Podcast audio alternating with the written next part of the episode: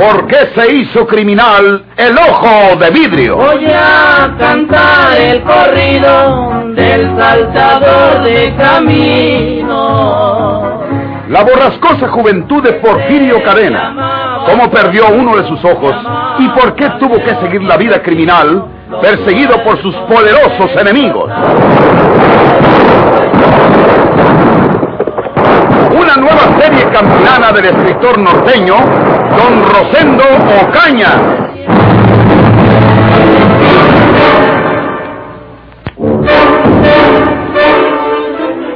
¿Te sientes mejor, Octavio? No creo que pueda sentir alguna mejoría mientras no sea operado. Si de algo conozco yo es de esto, de las heridas de bala. ¿Cómo me van a llevar siempre? La ambulancia no puede venir hasta el pueblo porque los caminos están pésimos. Tú los conoces. Sí. Te van a llevar hasta la villa en un coche. Es una jardinera, tiene buenas muelles. No sufrirás mucho por el camino malo. En la villa te pondrán en la ambulancia que te conducirá a Monterrey. Es todo lo que puede hacerse. Con tal de estar en Monterrey para que me operen, no me importa lo que pueda sufrir en un día. ¿Cuándo viene el coche? Mañana vendrá de la villa. Estará aquí temprano para que no tengamos que hacer el viaje en pleno mediodía. Tengamos, pero... Sí, yo quiero acompañarte. Permanecer en Monterrey hasta después de la operación, cuando ya estés fuera de peligro. Gracias, esposa mía. Solo lo eres porque nos casó el juez civil. Yo sé lo que en los pueblos estiman la bendición de Dios. Eso se hará cuando estés bueno. El capitán Musquis me dijo si queríamos que nos escoltaran algunos de sus soldados hasta la villa, pero no acepté. No le han enviado los refuerzos que solicitó a Monterrey. Dispone de unos cuantos y es preferible que los tenga en la sierra, cuidando que Porfirio no pueda salir de sus madrigueras. Nuestra mejor protección está en que no lo dejen aproximarse a nosotros. Todo lo has resuelto bien, amor mío. Ah, ya quisiera estar en Monterrey. Ya quisiera que me hubieran operado. Quiero vivir. Amo la vida más que nunca. Será por lo mucho que te amo a ti. Te pondrás bueno. Y muy pronto. No me abandones, esposa mía. Nunca.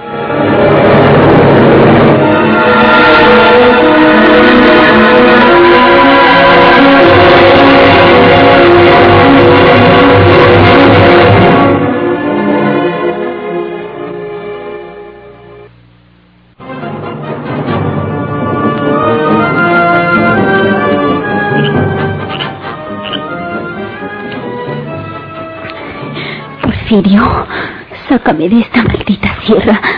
Llévame a donde pueda curarme un médico. De lo contrario, moriré. Eh, No te haces nada. Si esa herida fuera mala y estuvieras fuera sí, delirando, muriéndote. Es que te besó el costado, pero muy por encimita. Me duele mucho. Eso tiene que ser ansina, porque las heridas tienen que doler. Necesitamos traer unas medicinas y unas cuantas cosas para curarte bien. Si no, no sanas. Y es necesario que baje el poblado esta misma noche. No, Porfirio. ¿Y entonces cómo le hago para curarte, hombre? ¿Qué sería de mí si te pasase algo y que no volvieras? Me moriría aquí sola, abandonada. Si una de esas fieras que tú dices viniera por aquí, ¿cómo me defendería? Aquí en la meseta no hay fieras, Juana. Ya te lo he dicho. Pero te dejo una pistola cargada. No, no te vayas. No me dejes, Porfirio. Soy capaz de morirme de puro miedo. ¿Quieres morirte porque no te cure bien esa herida? ¿Quieres saber la verdad? Porfirio. Si no te cure esa herida con la medicina que voy a traer, con vendas buenas, con alcohol y todo eso, no pasas el día de mañana. Mamacita. Bueno, pues no, no quería asustarte, pero pues tú me exiges a que lo haga. Tengo que ir al poblado más cerca, al de la mesa, y marcar en una botica lo necesito para curarte. Estará cerrado. Vas a llegar a medianoche. Ah, ¿qué tienes? Se acaba de oscurecer. Serán apenas las ocho. Y para las nueve estoy en el poblado. Y eso porque tengo que sacarle la vuelta a los soldados que están vigilando los caminos. Pero yo sé por dónde me voy. Antes de medianoche estoy de vuelta y con las medicinas para curarte. Si te curo esta misma noche, te aseguro que para mañana te sientes buena. Mira, esta pistola era de los muchachos. Está cargada. Te la voy a dejar. No vayas a agarrarla y a tirarme a mí porque ya te conozco. Entonces sí que te llevaba Judas sin aire que viera por ti. El hay para lo que puede ofrecerse. Aguántate, no te quejes, no hagas ruido. Aquí no te hallen los soldados, ni man que pasen a tres pasos de distancia. Prométeme que volverás. Ah, pues a qué voy, mujer. Hay las medicinas para ti. ¿Cómo va a quedarme por allá? Ahí estate seriecita, silencita, sin hacer polvo.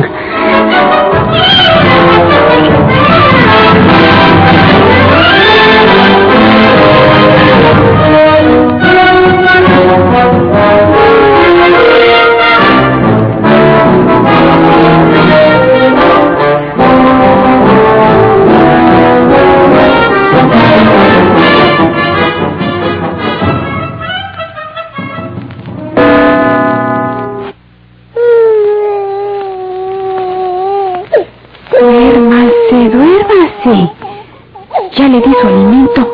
¿Qué más quiere? Duérmase.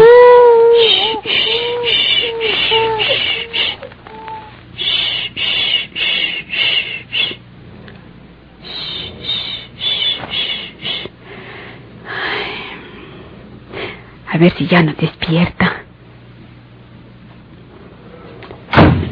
¿Eh? Parece que sonó la puerta. La puerta patio. ¿Quién? ¿Quién entró? Yo, Eh, Porfirio. María Jesús. Eh, habla quedito, manito, para que no me despiertes al niño. Mira qué grande está. ¿ah? ¿Y qué repuesto? No vienes a quitarme, ¿de verdad que no? No, no. Eh, Juana tuvo un accidente. ¿Qué se hizo? ¿Dónde está Juanita? Espérate, espérate, déjame explicarte. Juana se cayó ahí en la sierra cuando andábamos por allá y se hizo una herida mala. Allá la dejé, pero necesito las medicinas para curarla. Algodón, vendas, yodo, alcohol y todo eso. Y, si voy yo a comprar eso a la botica, pues me reconocen y me friegan. Anda tú, María Jesús, toma estos ¿Y, centavos. y, y- y no te vas a llevar a mi hijo cuando yo me vaya? estás loca, mujer. Si eso viniera, ¿a poco necesitaba despacharte un mandado para llevármelo? Ándale, porque aquí está mala y necesito volver a la sierra luego, luego. Está bueno, manito. Si despierta el niño, le mueves la cunita para que se vuelva a dormir. Algodón, vendas, yodo, alcohol. No, no, no se me olvide. Ándale.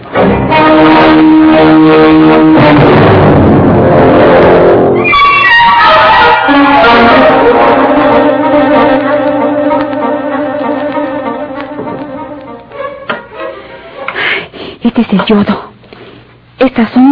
Muy buenas para cuando no quiere quitarse un dolor. Se llaman... eh, ah, ah, ahí dice en el bote. Ay, ya está bueno que te quites de esa vida, manito. Tú y Juanita deberían pasarse hasta el otro lado de la sierra y ganar para San Luis Potosí. Ya no está bueno que andes haciendo males, Porfirio. Eso que hiciste con el prove novio de Rafaelita no estuvo bueno. Antes no lo mataste. Pero mañana en la mañana viene una jardinera de la vía para llevarlo hasta allá, donde lo aguarda una ambulancia que lo va a llevar hasta Monterrey para que lo operen los doctores.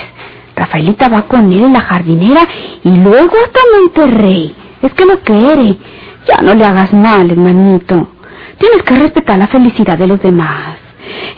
Déjame buscar un papel o una bolsa para echarte todas esas cosas. Aguarda. Con que mañana se llevan al teniente Palavía. Bueno sería saber si le irán cuidando los soldados.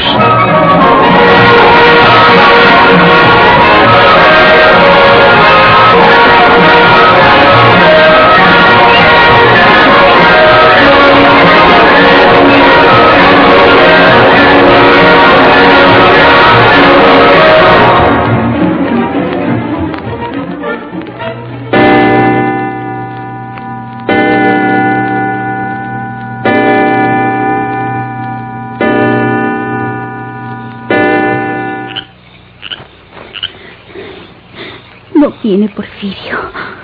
Ya está amaneciendo y no vuelve. ¿Qué le pasaría, Dios santo?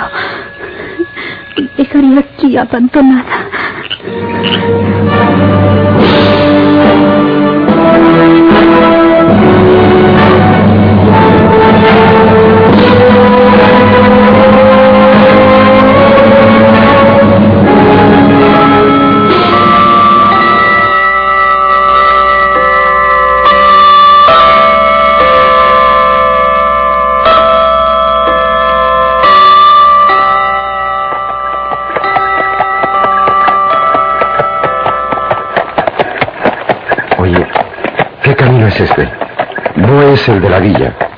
Cochero está equivocado. Es verdad. Oiga, señor, ¿este no es el camino de la villa? Sí, señorita. No, señor. Deténgase. Este es camino de la sierra. Pues para la sierra vamos. ¿Qué? ¡Porfirio!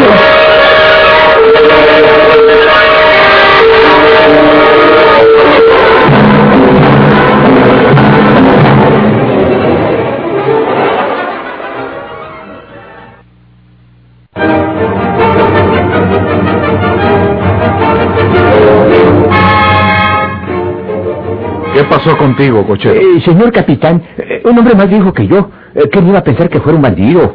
Me detuve el camino cuando ya venía llegando al pueblo y me suplicó que lo llevara a la casa del curandero, que queda por ahí cerca. Y como señaló por el mismo camino que yo tenía que seguir, pues no tuve inconveniente en subirle al coche. Pero inmediatamente me puso una pistola en la nuca y me obligó a que nos metiéramos entre el monte con todo el coche.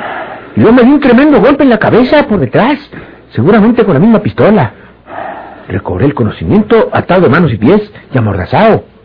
Fue inútil que forcejeara tratando de desatarme. Si no hubiera sido la casualidad de que pasaron por ahí unas personas, allá tuviera todavía. Sí, señor capitán, y tengo algo muy importante que decirle a usted. Ese asaltante era nada menos que Porfirio Cadena, el ojo vidrio. Ya lo habíamos adivinado, viejo. Anda a que te curen en la enfermería ese golpe de la cabeza. Y, y bueno, y, y mi jardinera. Ya rescataremos ese mueble. Ve a que te curen. Ah, sí, señor.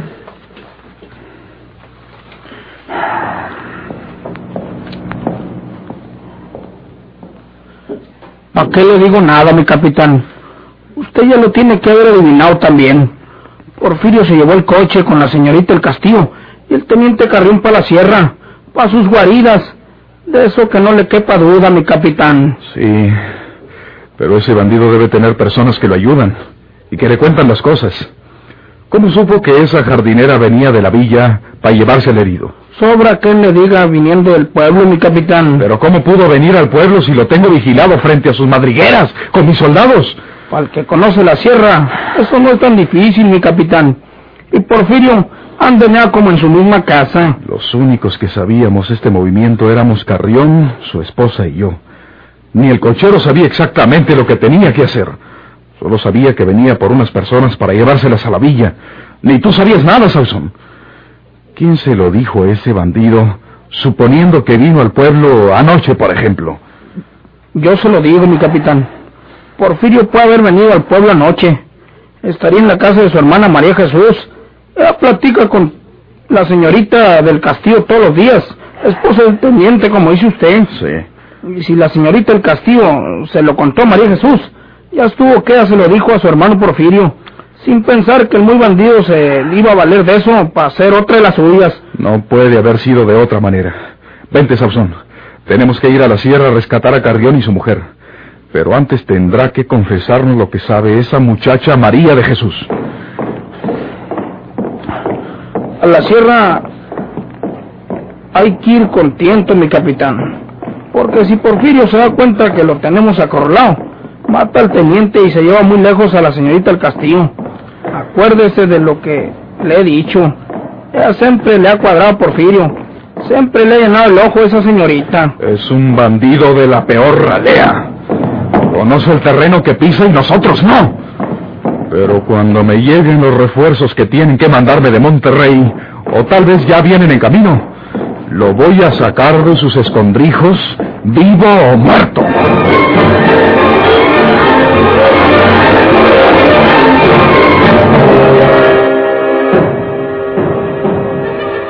Fríamente, sin importarle el dolor y la vida de la mujer que muriendo se lo esperaba en la espantosa serranía, Porfirio Cadena no volvió a su lado en toda la noche.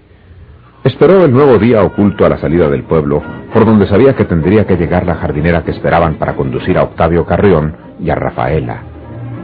Y como llevaba consigo dos cosas que eran sus compañeras inseparables, el chaleco de acero y los postizos para disfrazarse de anciano, se puso el disfraz y asaltó al cochero, como ya lo sabemos.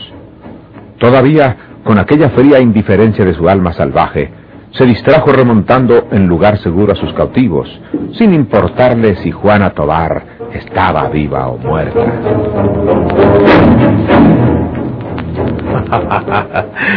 En esta cueva estarán más seguros que en ninguna parte.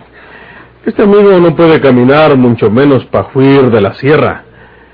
Si tú te vas, Rafaela, lo mato a él. Y luego voy otra vez por ti y te traigo arrastrando de los cabellos. Miserable. Allá al principio creí que usted era un bandolero noble, como un caballo blanco o como un Rivera que también habitaron estas serranías. Ahora tengo que convencerme que es usted un cobarde asesino que se ensaña con mujeres y con inválidos. Es mejor que se calle la boca. Ya no le digas nada. Haga una cosa de hombres. Si es que acaso le queda algún resto de hombría, que lo dudo mucho. Deje que mi esposa se vaya en el coche y luego haga de mí lo que le guste. No, al contrario.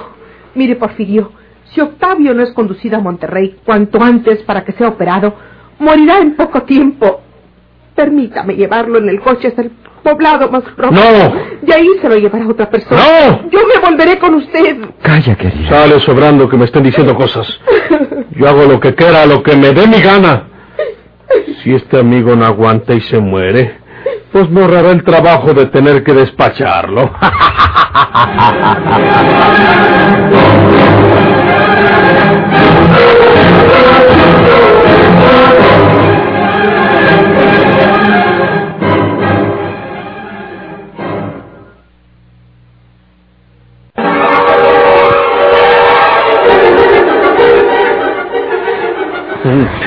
No te has muerto, Juana.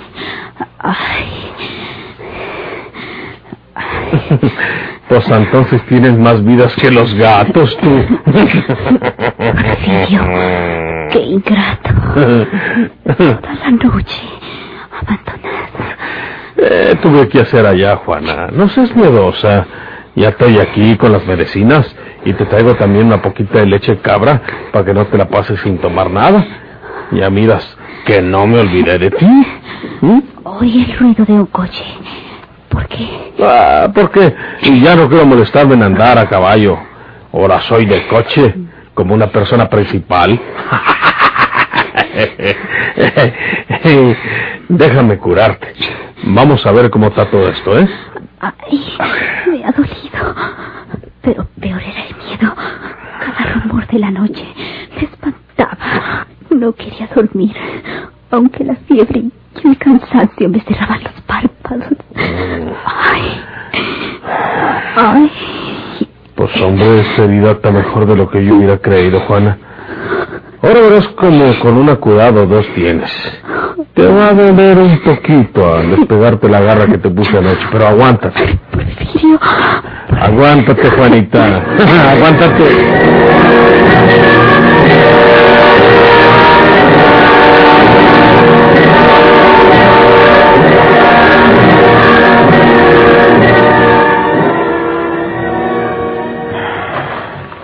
Tantito, mi capitán. Vamos haciendo un ruidazo de todos los diantres, mi capitán. Y encima, pues Porfirio se va a dar cuenta de que andamos por aquí. ¿Qué se te ocurre, Sauzón? Esta maldita sierra me desorienta por completo. Deje aquí a los soldados y usted se va despacito, muy águila por la orilla del camino, pegadito a la orilla, para que no lo columbren tan fácilmente. Sí. Yo voy a echar un rodello por este lado de acá, porque si Porfirio conoce la sierra esta, Sí, yo los conozco a los dos, a la sierra ya él, correcto. Avancemos como tú dices, Sauzón. despacito, Sí. con cuidado, sin olvidar que vamos a vernos las caras con el mentado de vidrio.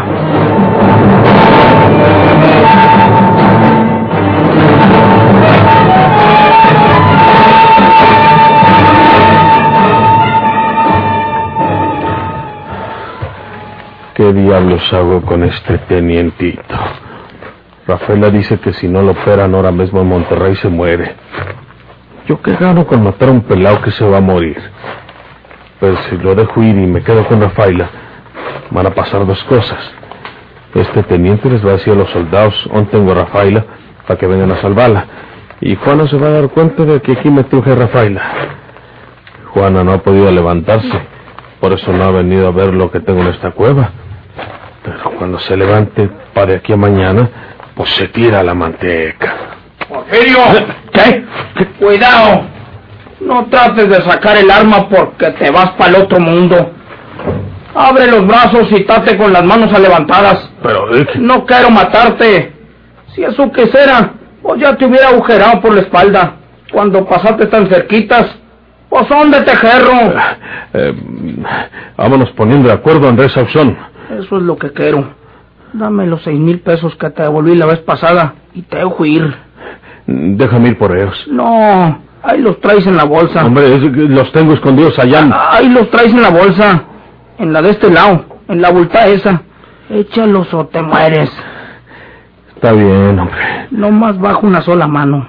La otra tenla para arriba. Sí. Aquí está. Todos los billetes están envueltos en este papel. Está bueno, Porfirio. Ah, levanta otra vez la mano. Tenlas arriba las dos. ¿no? Dijiste que te diera el dinero y que me dejabas ir.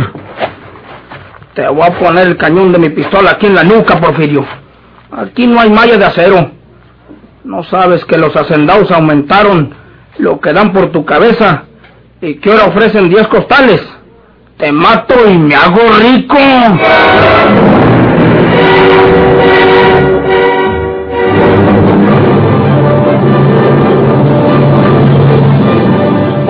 Se hizo criminal el ojo de vidrio?